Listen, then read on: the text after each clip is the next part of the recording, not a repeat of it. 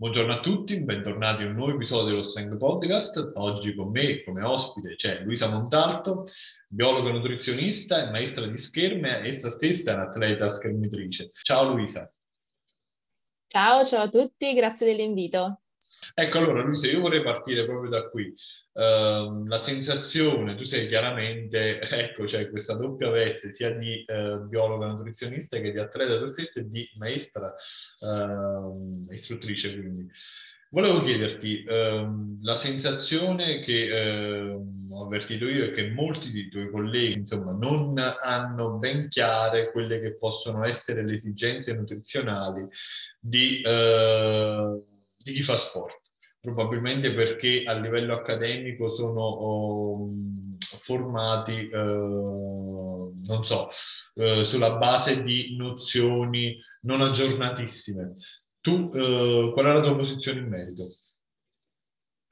Allora, eh, beh, il mondo della nutrizione è un mondo molto molto vasto. Fortunatamente eh, ad oggi, insomma, mh, ognuno di noi, poi ogni, ogni biologo nutrizionista può decidere mh, sua, nel corso della sua carriera se addentrarsi in uno specifico ambito o meno. Eh, sicuramente appunto il mondo dello sport, essendo esso stesso appunto vasto, esistono sport di, molto vari, diversi tra loro, eh, i quali richiedono ovviamente necessità differenti, è una, un ambito molto, molto discusso mh, in cui appunto eh, troviamo non solo ehm, eh, che ci debba essere una grande preparazione, a mio avviso, ma diciamo il valore aggiunto può essere dato dal fatto che appunto un, un nutrizionista può essere eh, comunque mh, aver fatto avere una carriera di atleta. Quindi abbinare entrambe le cose eh, fa sì che eh, appunto la figura di un nutrizionista possa allo stesso tempo avere eh, molto più chiare quali siano, quali, possono essere appunto le esigenze sia a livello nutrizionale ma anche a livello di psicologico, di recupero, insomma appunto è, una, è un ambito molto vasto. Ritengo appunto che ehm, ad oggi le, i modi o le modalità con cui specializzarsi in questo ambito esistono e sono parecchie, per cui è giusto che eh, ognuno scelga un pochino la, la, propria strada da percorrere. È giusto che quindi eh, ci sia un percorso di specializzazione in tal senso che non eh, si possa ritenere eh, sufficiente il bagaglio culturale, culturale scusami, che si matura al termine di un percorso accademico. Mi riferisco a coloro sì. che vogliono operare in ambito sportivo. Sicuramente, questo è un pochino in tutto, io penso, nel senso che una volta che si finisce la carriera universitaria, accademica, è sempre, siccome appunto la nutrizione fa parte della scienza, la scienza è una disciplina in divenire, ritengo che costantemente è giusto eh, essere aggiornati, leggendo review scientifiche, facendo corsi di aggiornamento, insomma, stando un pochino al passo. Questo in ogni ambito, sì, sia in quello sportivo sia anche in altri ambiti. Volendo fornire delle indicazioni così generalissime, ovviamente, non potendosi quindi addentrare nello specifico di ogni disciplina sportiva, perché chiaramente ognuna di esse ha delle peculiarità. Uh, secondo te, um, diciamo, fondamentalmente in che cosa si... Uh, eh, differenzia ecco, la nutrizione sportiva da quella che è la nutrizione di eh, soggetti praticamente eh, non sportivi che non praticano attività sportiva. Beh, sicuramente... Anzi, te la formulo differentemente. Uh, può un'alimentazione uh, per soggetti non sedentari, insomma, non, o comunque non, non sportivi, essere in qualche modo sufficiente per supportare quelle che sono le necessità di chi fa sport? Allora, dipende innanzitutto dalla, dalla, dalla, dal livello, diciamo, dello sportivo, sia esso amatoriale o meno. E perché dico questo? Perché eh, se eh, uno di noi eh, fa, va, va, a correre due volte a settimana o fa um, un'attività di palestra una volta, due volte a settimana, non richiede delle specifiche eh, necessità o comunque esigenze. Un discorso differente si ha quando invece l'atleta è un pochino più maturo, quindi ehm, sicuramente ha, ha, una frequenza di allenamento maggiore e, e, anche il livello, per cui magari eh, partecipa a delle competizioni di, vari, di vario livello, che possono essere regionali, interregionali, nazionali, per cui in questi ultimi casi eh, la maggior parte delle volte, poi ovviamente dipende da soggetto a soggetto, vi sono alcune esigenze nutrizionali mh, più richieste, maggiori, quindi dobbiamo stare attenti appunto a mantenere, faccio un esempio, le scorte di glicogeno muscolare, bisogna controllare anche i livelli delle varie vitamine, come la vitamina D, eh, vedere se sono presenti situazioni di stress ossidativo, quindi controllare l'equilibrio acido-base, insomma sono tante le dinamiche proprio perché comunque eh, il nostro corpo è una macchina, è una macchina che funziona perfettamente, ma quando è sottoposta a molti stimoli spesso stressanti è giusto fare dei tagliandi, dei controlli e quindi eh, la maggior parte delle volte appunto uno sportivo di alto livello comunque che ha degli impegni eh, seri ha delle esigenze differenti sicuramente magari rispetto a una persona normale o comunque che pratica sport saltuariamente. Ecco, prima hai fatto riferimento no, al mantenere le scorte di glicogeno, questo mi dà lo spunto per mantenere quindi eh, rifornire insomma piene le scorte di glicogeno, questo mi dà lo spunto per un'altra uh, domanda. Secondo te esiste um, ai fini eh, della performance, insomma, un macronutriente più importante di eh, altri?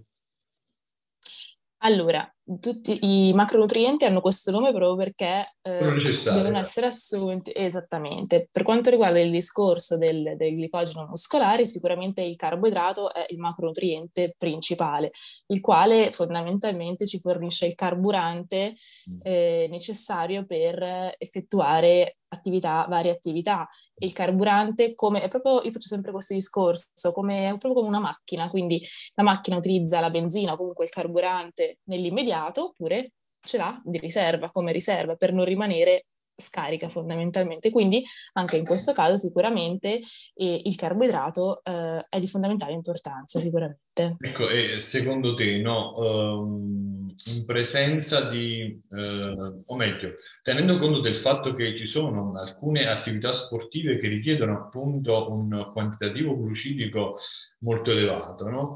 Uh, parlo, cioè faccio riferimento alle classiche attività di endurance, uh, quali possono essere so, l'atletica, piuttosto che il ciclismo, uh, anche il nuoto.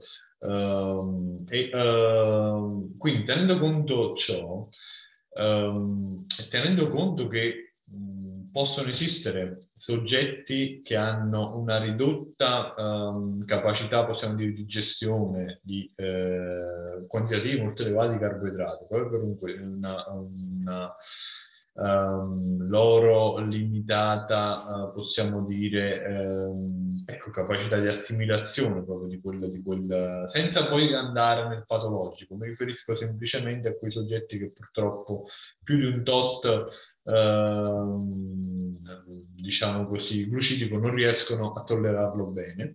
Ecco, secondo te questi soggetti che vogliono dedicarsi a queste attività che abbiamo menzionato prima, uh, sono in qualche modo limitati oppure no? E come è possibile eventualmente uh, cercare di aggirare l'ostacolo, cercare comunque di uh, rendere anche loro competitivi? Allora, sicuramente l'attività sportiva è uno dei benefici maggiori che ognuno di noi possa, Scusami, perdono, chiaramente mi riferisco sempre in un ambito uh, sportivo, diciamo sì, piuttosto elevato, quindi anche agonistico. Ok, guarda, mm, personalmente mm, può capitare magari che ehm, vi siano persone che mh, mm, fatichino ad assumere dei quantitativi elevati di carboidrati, intendo proprio come ehm, razione solida, quindi anche proprio nell'atto del mangiare. Esistono numerose strategie eh, tramite per esempio la creazione di bevande, eccetera, che consentono comunque all'atleta di assorbire i giusti nutrienti senza andare a gravare sul, sull'atto proprio del, del, mangiare. Faccio anche un esempio, a volte per mancanza di tempo, per tante necessità, si può ricorrere appunto all'utilizzo di soluzioni più liquide e quindi sono anche più immediate, contenenti tutti ovviamente eh, i macro e micronutrienti necessari al proprio fabbisogno, che possano andare in qualche modo ad aiutare, quindi a essere un supporto eh, per l'atleta stesso. Quindi dovrebbe, eh, insomma, la, la, la, soluzio- la soluzione ci, deve, ci, ci, dovrebbe essere, salvo appunto casi davvero, davvero conclamati. Ovviamente l'attività sportiva deve essere eh, un qualcosa di aggiunto, un valore aggiunto, non deve essere eh, un qualcosa che poi va a deteriorare il nostro, il nostro, corpo. Quindi se si riesce appunto con naturalmente o con eh, insomma, i sostituti liquidi, solidi eh, a, a, supportare il, il nostro corpo nell'attività, sicuramente è un vantaggio. Ovviamente è necessario inevitabilmente trovare delle strategie alternative o comunque ipotizzare. Sì, poi esatto, poi io faccio sempre dei discorsi molto generici, non, mi, non me la sento di dare un consiglio più specifico perché poi ognuno di noi ha uno stile di vita differente. Mm, appunto, la maggior parte delle volte si può in maniera molto molto naturale e semplice andare a, ad aiutarci, insomma, nel, nel, nel supportare l'attività. Altrimenti sì, comunque ci sono tante strategie. Quanto aiuta la nutrizione per uno sportivo a tenere eh, controllati o comunque a limitare eh, i livelli di stress?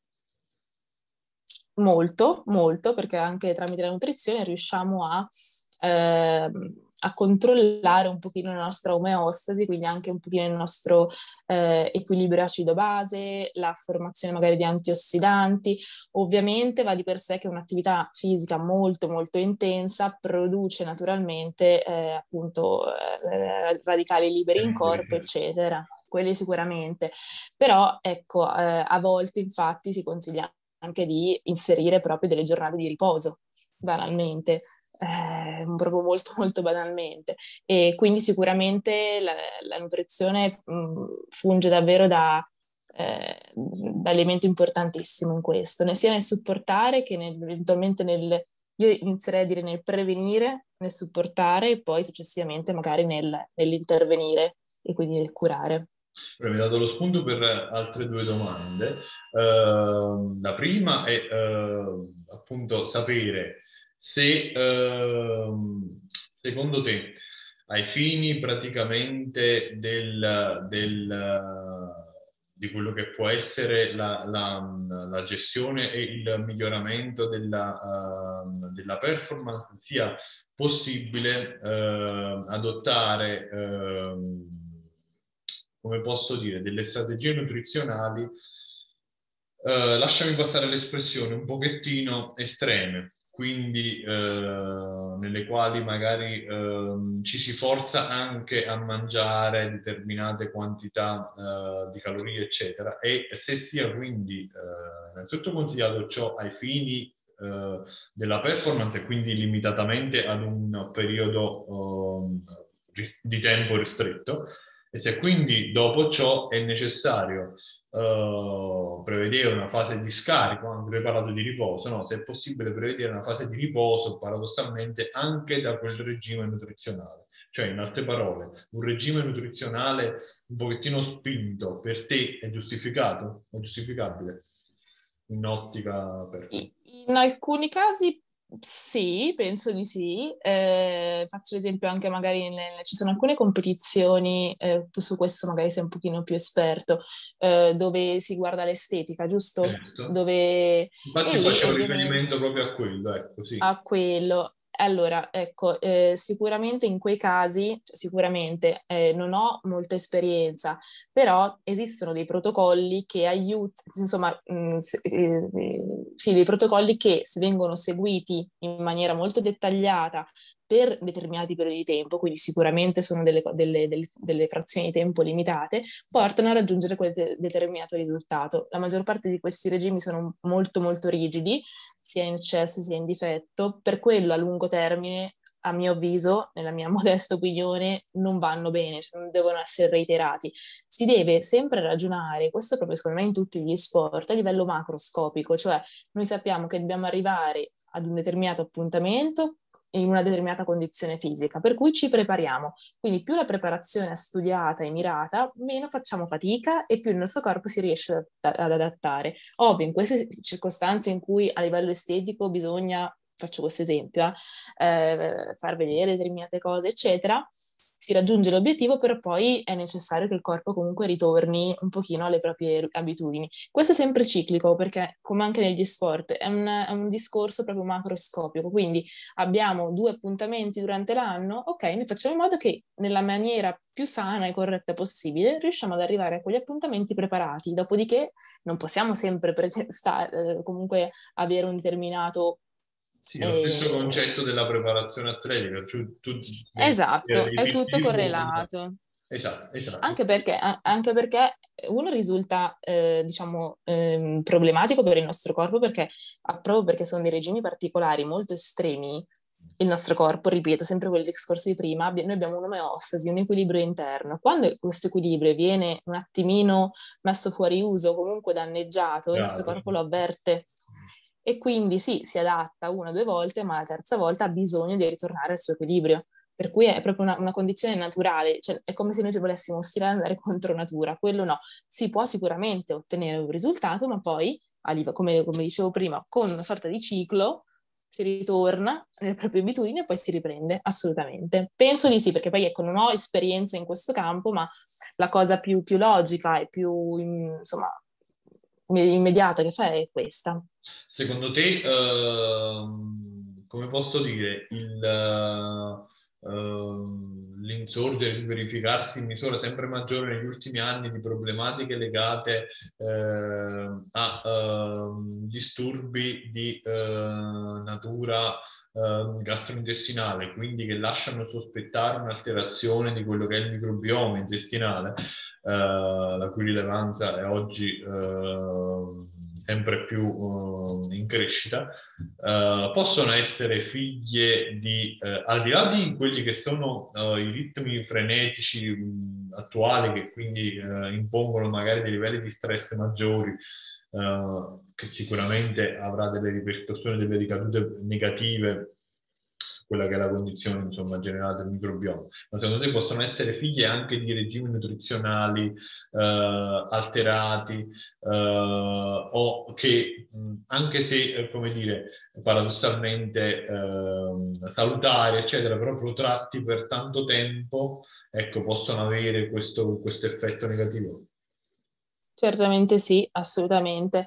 Il nostro intestino è fondamentalmente fatto di microorganismi che si nutrono di quello che noi mangiamo. Per cui proprio per questo è importante affidarsi a un esperto della nutrizione, perché per quanto sano, per quanto giusto si ritenga che si, che si mangi, magari è sbagliato, proprio perché la nutrizione è molto complessa. Quindi al di là dei macronutrienti è anche importante vedere quali sono i micronutrienti inseriti. Possiamo avere delle carenze senza saperlo, per cui eh, sicuramente eh, Mm, fondamentalmente l'intestino viene anche definito come il nostro secondo cervello, quindi al di là degli mm. stimoli stressori, tutto ciò eh, che appunto noi immagazziniamo e tutto ciò che facciamo si ripercuote nell'intestino, per cui eh, è, è, è, giusto a me spiace perché ci dovrebbe essere anche un pochino più di educazione alimentare anche nelle scuole, sicuramente. Se si partisse già da, da piccolini si saprebbe che certo alcuni, si possono fare alcuni abbinamenti al posto di altri, poi in realtà appunto è tutto una, un saper bilanciare, però sicuramente eh, alcune abitudini scorrette che magari noi riteniamo corrette possono andare ad incidere sull'alterazione del microbiota intestinale, sicuramente. Uh, secondo te qual è il test, volendo fornire un'indicazione più precisa, qual è un test attendibile che un soggetto potrebbe uh, appunto fare per uh, conoscere quello che è lo stato di salute del suo microbiota? Esiste qualcosa? Allora, mm, sì, eh, parto da questo presupposto, i test, le, le, varie intolleranze, eccetera, ne esistono praticamente solo due che sono validati a livello scientifico, quindi intolleranza al lattosio e, le, e la celiachia. Mm. Esiste un test che si chiama disbiosi test, eh, che lo prescrivono generalmente i medici perché noi nutrizionisti non possiamo prescrivere, che va a calcolare alcuni, diciamo, eh, la presenza di alcune proteine, di alcuni enzimi che vengono, siano impiegati insomma, nei meccanismi digestivi, possono causare delle eh, disbiosi, quindi il termine disbiosi. Certo, certo. Esatto, quindi c'è qualche, qualche, mm, qualche, met- qualche metodica, c'è.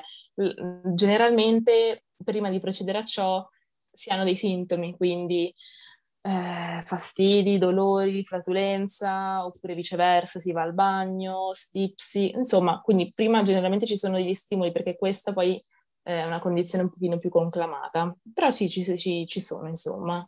Uh, secondo te quanto può uh, incidere, ammesso che ci sia un'incidenza, uh, la qualità delle materie prime? Cioè, secondo te c'è stato un peggioramento delle materie prime rispetto al passato che possa aver determinato la maggiore incidenza di queste eh, patologie, insomma, negli ultimi anni?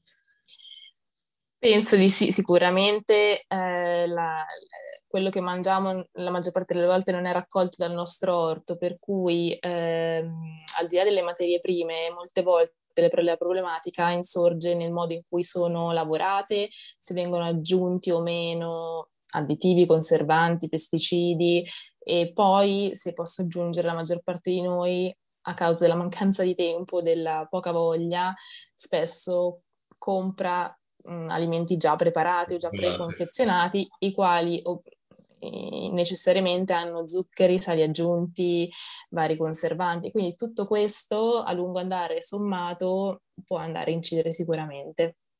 E uh, tenendo conto di ciò, quindi, seppur mettessi a posto quelle che sono le mie abitudini alimentari, no?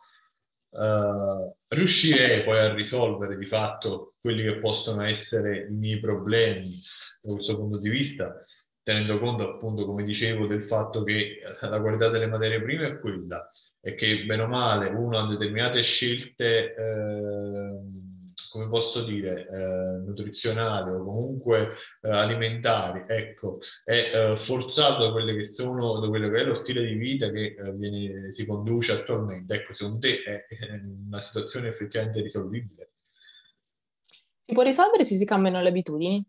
Mm. Quindi sì, bisogna avere un po' di voglia, poi certo, bisogna adattare tutto il contesto, eh, però la maggior parte delle volte, anche per esperienza personale, se si fa qualche sforzo in più e ci si dedica un pochino più di, di, di tempo a se stessi, banalmente, eh, si riesce sicuramente a migliorare la situazione, sicuramente sì. Però bisogna fare un piccolo sforzo, quindi magari iniziare a cucinare qualcosa, magari andare a comprare, quando si, anche banalmente quando si va a fare la spesa o quando si, si acquista qualche prodotto, guardare l'etichetta, perdere 5 minuti per capire cosa sto comprando, cosa andrò a mangiare, quindi è importante e si può sicuramente migliorare.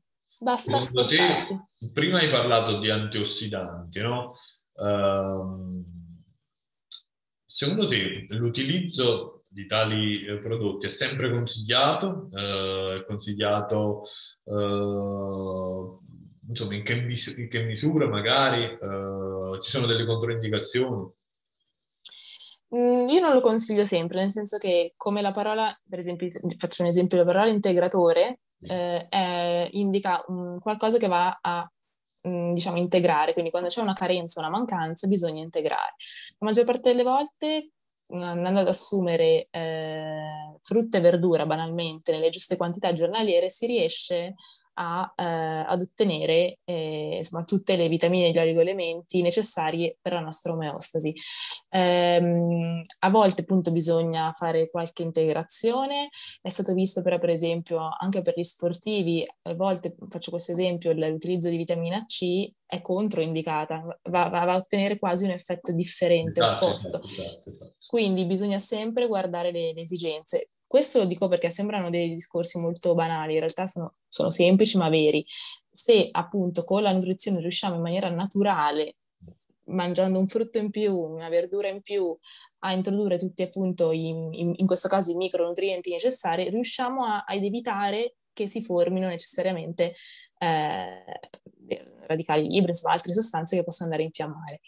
Dipende sempre dal livello sportivo in questo caso o dalla, comunque dalla, dalla, dalle abitudini quotidiane della persona. Base alla tua esperienza, qual è la principale carenza che può praticamente manifestare eh, un atleta? Può essere vitamina D mm. a volte e, e, poi in realtà più che carenza sì, eh, a livello di... Sì, forse vitamina D oserei dire, mm. perché sto pensando ad altro, però sì, Cioè, banalmente, io faccio, faccio riferimento alla scherma, eh, dove appunto non ci sono tantissimi, diciamo, studi da un punto di vista alimentare, eh, banalmente andando a modificare qualche abitudine e inserendo qualcosa in più si, è, si sono migliorati tanti parametri a livello di performance, questo intendo più che di, di, analisi magari del sangue, eccetera. Sì. Parliamo un po' di schermo allora. Uh, mi dicevi prima nel pre-show uh, che è una passione che ti è stata inculcata dal tuo maestro, che era praticamente faceva questo sport, perché è uno sport sicuramente uh, poco diffuso, ecco, quantomeno in Italia. Certo, certo, è un particolare. Purtroppo poco diffuso, anche se noi in realtà in Italia siamo tra le nazioni più forti al mondo eh, è poco diffuso, mm, molto probabilmente perché a livello di spettacolare, quindi a livello visivo, è, per chi non la conosce, è un po' difficile interpretare le azioni ed è un peccato, infatti, proprio perché appunto noi siamo bravi. Spesso succede che dopo le Olimpiadi c'è un boom di, di entusiasmo per questo sport perché, perché prendiamo medaglie fondamentalmente, esatto. Però, però sì, cioè, questa passione nasce da quando ero piccola, quando avevo otto anni e poi, come dico sempre, o è amore o è odio. E poi, insomma, ha... l'ho portata fino adesso, la porto tuttora, sempre nel cuore.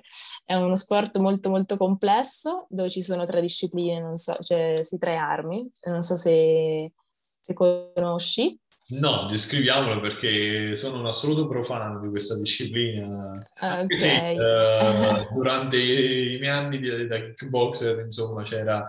Uh, un maestro, eh, se così possiamo oh, definirlo, che eh, aveva suggerito comunque, eh, non ricordo ma l'aneddoto preciso, comunque aveva detto che lui in passato aveva preso delle lezioni di scherma proprio per migliorare eh, i movimenti di affondo, ecco, dei colpi, cioè, non so se poi eh, quanto c'era del vero, però sicuramente ecco, Uh, quindi ne hai, sentito, ne hai sentito parlare intanto. Sì, però diciamo, ecco, quali sono le fondamentali? Certo, allora, così diciamo un pochino di differenze. Allora, ci sono tre armi e sono fioretto, spada e sciabola. Ci sono tre armi perché? Perché eh, fondamentalmente ci sono alcune differenze. Le differenze le troviamo nel modo di colpire e nel bersaglio valido da colpire. Si può colpire o con la punta o si dice di taglio, quindi un pochino come fosse Zorro. Infatti la, la sciabola è, la, è, l'arma in cui si colpisce o di punta o la maggior parte delle volte di taglio, mentre spada e fioretto si colpisce solo con la punta.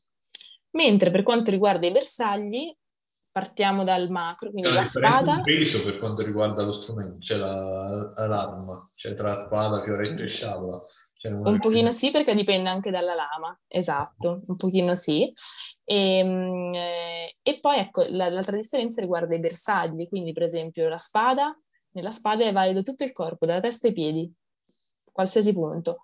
Nella sciabola è valido dalla cinta, quindi dalla cintura fondamentalmente in su, quindi ma anche braccia e maschera, mentre il fioretto è l'arma che ha il bersaglio più, più limitato, più piccolino, che fondamentalmente è la parte avanti, quindi abbiamo petto, addome, fianchi, schiena, diciamo il busto, e un pezzettino di maschera, basta, tutto il resto è non valido. E quindi va di per sé che eh, sono molto diversi tra loro in realtà. Sembrano uguali, ma eh, a livello di, insomma, sia di allenamento che di, appunto, di colpi, eccetera, è molto molto diverso. Ecco, la, la, prima domanda che mi verrebbe da farti è questa. Uh, esistono delle differenze quindi anche... Uh diciamo così, tra gli atleti che praticano una specialità anziché un'altra, o fondamentalmente un atleta può farle tutte senza particolari... E no, non è così semplice, nel senso che faccio un esempio, la sciabola è una disciplina in cui le azioni si svolgono in pochissimi secondi e in cui ci vuole molto molta potenza. Infatti se a livello fisico si guardano gli atleti hanno delle cosce belle pronunciate proprio perché i muscoli delle gambe sono esplosivi. Esatto, sì. esatto. Il fioretto e la, e la spada eh, sono un pochino più simili a livello fisico, non ci sono delle particolari richieste, però ecco, non sempre chi eh, fa spada riesce a fare fioretto, cioè eh, per esempio il fioretto, lo dico perché lo faccio, è molto molto complesso e, e mh, differenza tra fioretto e spada è che nel fioretto si accendono due luci, quindi nell'apparecchio ci sono due luci, il punto va a solo una persona, per cui bisogna ricostruire l'azione, quindi c'è chi ha ragione e chi ha torto. Ah. Nella spada si accendono due luci, il punto va a entrambi. Quindi, eh, quindi diciamo che c'è la convenzione, non c'è la convenzione. Quindi, eh, per esempio, se si vuole iniziare scherma ad adulti, il fioretto non è semplicissimo, perché comunque bisogna, però si può fare assolutamente. Eh sì, esatto, bisogna capire, capire l'azione, eccetera. È bello complesso, però è, insomma è, è, è bellissimo. è proprio bello. Le principali differenze per quanto riguarda l'allenamento di una uh, specialità anziché un'altra, quali potrebbero essere? Facevi riferimento adesso alla esigenza di una maggiore reattività da parte di sì. praticamente. Allora, sì, partendo dalla parte schermistica, quello eh, nell'allenamento di scherma si prevedono delle fasi in cui si fanno gli, gli, assalti, quindi sono degli incontri, e la fase in cui si fa lezione con il maestro, quindi individualmente maestro atleta e l'atleta durante la lezione automatizza, impara dei gesti, delle azioni tipiche appunto proprie dell'arma. Eh, poi vi è anche la parte di preparazione atletica eh, che varia soprattutto tra magari ecco, una, una, sciabola o una spada e un fioretto. Si andranno poi con i, lì subentrano anche i preparatori atletici a vedere come sviluppare o comunque come andare a eh, enfatizzare i, ciò che è necessario per le varie armi. Quindi sicuramente abbiamo sia la componente tecnico-tattica, quindi schermistica prettamente, sia quella più atletica, quindi si, fa, si faranno ecco, fasi magari di carico, fasi di meno carico, in base alle gare. La parte, la parte atletica, viene fatto un lavoro in palestra, viene fatto uh, qualcosa a corpo libero, uh, dipende degli strumenti di gara, non lo so. Sì. Eh. Guarda, dipende, è tutto molto libero, nel senso che eh, dipende dal livello dell'atleta, se l'atleta si affida ad un preparatore più nello specifico, se invece fa affidamento alla palestra, quindi dipende anche dall'età della Non è stato visto, cioè, ad ora non c'è la, come dire, la preferibilità o la priorità, la prevalenza di un metodo rispetto ad un altro in termini praticamente di eh, quella che poi è la, la resa uh, agonistica della, della, dell'atleta. Su questo non, non, mi trovi molto preparata perché appunto ehm, sono due, due, come se fossero due parti di, di un pochino distinte, cioè okay, si lavora okay, insieme okay, maestro e preparatore. So che ci sono preparatori che hanno i loro metodi, che possono Come funzionare o meno. Come atleta, adesso ormai ho quasi smesso. e cosa facevi allora? Cosa facevo? Ero, ero, seguita da un preparatore atletico, mi faceva fare, lavorare su varie, varie capacità, quindi so, c'è un esempio, esplosività, mm, potenza, equilibrio, da quelle più basiche a quelle quindi capacità coordinative, condizionali varie, in base alle, alle, gare e quindi facevamo anche più o meno carichi di lavoro, sia lavori con pesi, sia lavori senza pesi, sia lavori di scatto, cioè molto molto vario, per quello ti dico, eh, non ti so dare questa, una risposta proprio certa. E uh, durante un incontro, ecco, innanzitutto, uh, qual è la durata media di un incontro? È, è legata sì. al raggiungimento di un punteggio Uh, oppure c'è un tempo... Uh, allora, poi... sì, ne, nella, diciamo, nella fase, prendiamo una gara, nella fase diciamo, preliminare in base a quanti partecipanti si è, quindi generalmente sono 6-7 incontri a 5 stoccate. Nel fioretto nella spada c'è il tempo, quindi ci sono 3 minuti, mm. alla fine dei quali se il punteggio è, pa- è, è pari, sì si fa un minuto supplementare, si dice così. Okay. Mentre nella sciabola non c'è il tempo perché è molto veloce. Mm. Una volta fatta questa fase si passa alla fase delle eliminazioni dirette, dove dipende dalle categorie, si può arrivare o a 10 o a 15 stoccate. Nella sciabola non c'è il tempo, nel fioretto e nella spada invece abbiamo a 10 stoccate, due tempi da 3 minuti, intervallati da un minuto di pausa. E stessa cosa vale se il punteggio è pari alla fine, c'è il minuto in più. E nella, invece gli assalti a 15 stoccate hanno tre tempi da tre minuti ciascuno, intervallati da un minuto di pausa, quindi abbiamo due pause. Ok, e quindi le principali difficoltà eh, durante una competizione quali potrebbero essere per un atleta? Allora, la componente psicologica ecco, della concentrazione. Esatto Esatto, della concentrazione, del, del, gestire comunque tanti stimoli, perché è uno sport di combattimento, quindi uno sport dove le cosiddette ci sono le cosiddette open skills, quindi esatto. eh, non c'è solo l'avversario, c'è anche l'arbitro, c'è anche, ci sono anche i maestri, c'è il pubblico, ci sono tanti, tante insomma, certo. sì, sì, sì, condizioni, esatto. Sicuramente senza tralasciare il fatto che si indossa una divisa, una maschera, comunque anche l'attrezzatura, tra virgolette, ha una certa pesantezza, contribuisce quindi a sudare tanto è quella per diciamo gli adulti 800 newton, si è in newton. newton. Okay. Mentre, mentre, mentre, per i ragazzi più piccolini 350. Okay. Sì, comunque ha una certa comunque consistenza, per cui soprattutto quando si fa una competizione c'è anche appunto la componente agonistica di, di, di adrenalinica, il sudore è anche eccessivo, quindi anche questo va a contribuire. Mm. Quindi sicuramente sono tanti tanti fattori. Quello psicologico, perché anche, esatto, anche quello psicologico, come in tutti gli sport, eh, magari si può iniziare bene e finire male, o viceversa, iniziare male e finire bene, cioè mantenere una costante ottimale non è facilissimo, perché poi ci sono pause, non ci sono pause, quindi la bravura dell'atleta sta anche in questo, cioè mantenere lucidità fondamentalmente. Secondo te ci sono, cioè penso, oddio, in base alla mia esperienza secondo me sì, anche se non ho mai lavorato con degli schermitori. Uh, ecco, questo però è, è, secondo me uno degli aspetti per uno sportivo in generale più uh, difficili, cioè quello di mantenere la giusta concentrazione durante praticamente un evento che si protrae uh, per molto tempo, perché tu magari riesci ad essere concentrato e carico durante una singola prova, però a ripetere, a mantenere quello stato mentale uh, per ore e ore e ore diventa, diventa, diventa complicato. Quindi è possibile che magari un atleta che eh, con mezzi fisici, eh, atletici, appunto, uh, superiori uh, agli altri, in realtà per una, possiamo dire, uh, poca o cattiva gestione dell'aspetto mentale, alla fine sia penalizzato e ottenga un risultato al di sotto delle aspettative o comunque inferiore a quelle che sono le sue potenzialità.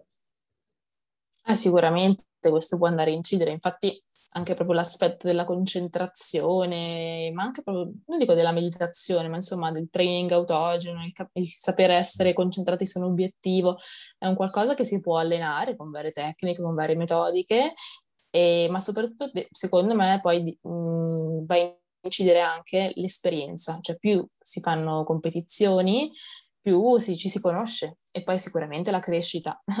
da bambini sei in un modo, da, da, da, grandi un altro, quindi è tutto un processo di crescita, però se appunto ci si riesce piano piano tramite varie tecniche, eh, con gli allenatori, eccetera, a focalizzarsi sull'obiettivo mantenere la concentrazione, è sicuramente un qualcosa di aggiunto. Secondo te esistono delle scelte nutrizionali che possono favorire questo aspetto? Sì, esistono e faccio un esempio, anche semplicemente il riposare bene, il recuperare in maniera ottimale mette un atleta in condizioni di, diciamo, serenità e eh, tranquillità, per cui anche in questo modo l'atleta può andare a, a sviluppare questo aspetto. Quindi sicuramente sì, un buon, un buon, buona, sì, un buon piano nutrizionale bilanciato che, va, che diciamo, guarda anche questo aspetto, quindi facciamo un banale esempio, dormire bene, riposarsi, recuperare, va a incidere sicuramente in maniera, in maniera positiva. Un'ultimissima nota che ti chiedo in merito a quelle che, sono, che possono essere le esigenze nutrizionali di uno schermitore. Ci sono delle raccomandazioni um, particolari o, o, fondamentalmente valgono gli stessi principi di, eh, insomma, qualunque atleta? Guarda, in realtà su questo stiamo facendo un piccolo studio, quindi sto, stiamo vedendo un pochino, eh, uno studio un po' sperimentale, quindi ho fatto un questionario che ho sottoposto a un, numero di scherma per vedere un pochino le loro abitudini. Ed è emerso che la maggior parte di loro eh, ritiene importante che l'alimentazione, quindi ritiene che l'alimentazione possa andare a influire positivamente sulla performance, ma non sa bene ancora come come, come fare. Eh, anch'io nella mia pratica sia diciamo di, dei maestri di scherma che da biologa nutrizionista stiamo cer- cercando di vedere quali possono essere le strategie nutrizionali. Sicuramente eh, come gli sport di combattimento, delle buone scorte di glicogeno, ma anche una, una buona idratazione sono fondamentali. Quindi diciamo da un punto di vista proprio di studi o di validazioni un po' diciamo scientifiche non c'è molto ancora in materia, per cui è una cosa un pochino in divenire ma durante un incontro, durante un match è prevista integrazione per uh, una gara di scherma o uh, visti i tempi estremamente ridotti uh, è preferibile curare la nutrizione prima e dopo magari? Non... No, prima dopo, prima, dopo, e durante, perché ah, comunque ecco, sì, okay. eh, du- durante la, la, la, gara o l'assalto nel minuto di pausa si può, ci si può, anche, si può anche bere, quindi generalmente non si mangia, un minuto è una cosa, ecco, però si può, si, si può, bere sia acqua sia soluzioni più, diciamo, elaborate. Però diciamo che la gara ha una durata abbastanza lunga, dura, mo- dura ba- parecchie ore, per cui c'è la fase dei gironi, anche nei gironi si fanno sei assalti, ma sono tutti intervallati da pause, per cui generalmente vengono, si, si, si consiglia di comunque mantenersi sempre idratati con dei piccoli sorsi eh, frequenti e laddove si dovesse avere l'esigenza anche sgranocchiare degli snack appositi. Proprio per questo stiamo vedendo quali possano essere questi, questi snack, comunque queste strategie che possono andare a far sì che insomma anche in gara l'atleta sia, sia ben messo. Quindi è importante sia prima, sia durante, ma anche dopo. Perfetto. Luisa, io ti ringrazio, sei stata gentilissima e disponibilissima per eh, il tuo contributo è stato molto molto prezioso e interessante. Uh, Grazie mille a te. Non mi resta quindi che uh, salutare uh, tutti e dare appuntamento quindi al prossimo episodio. Grazie a tutti. Grazie mille, ciao!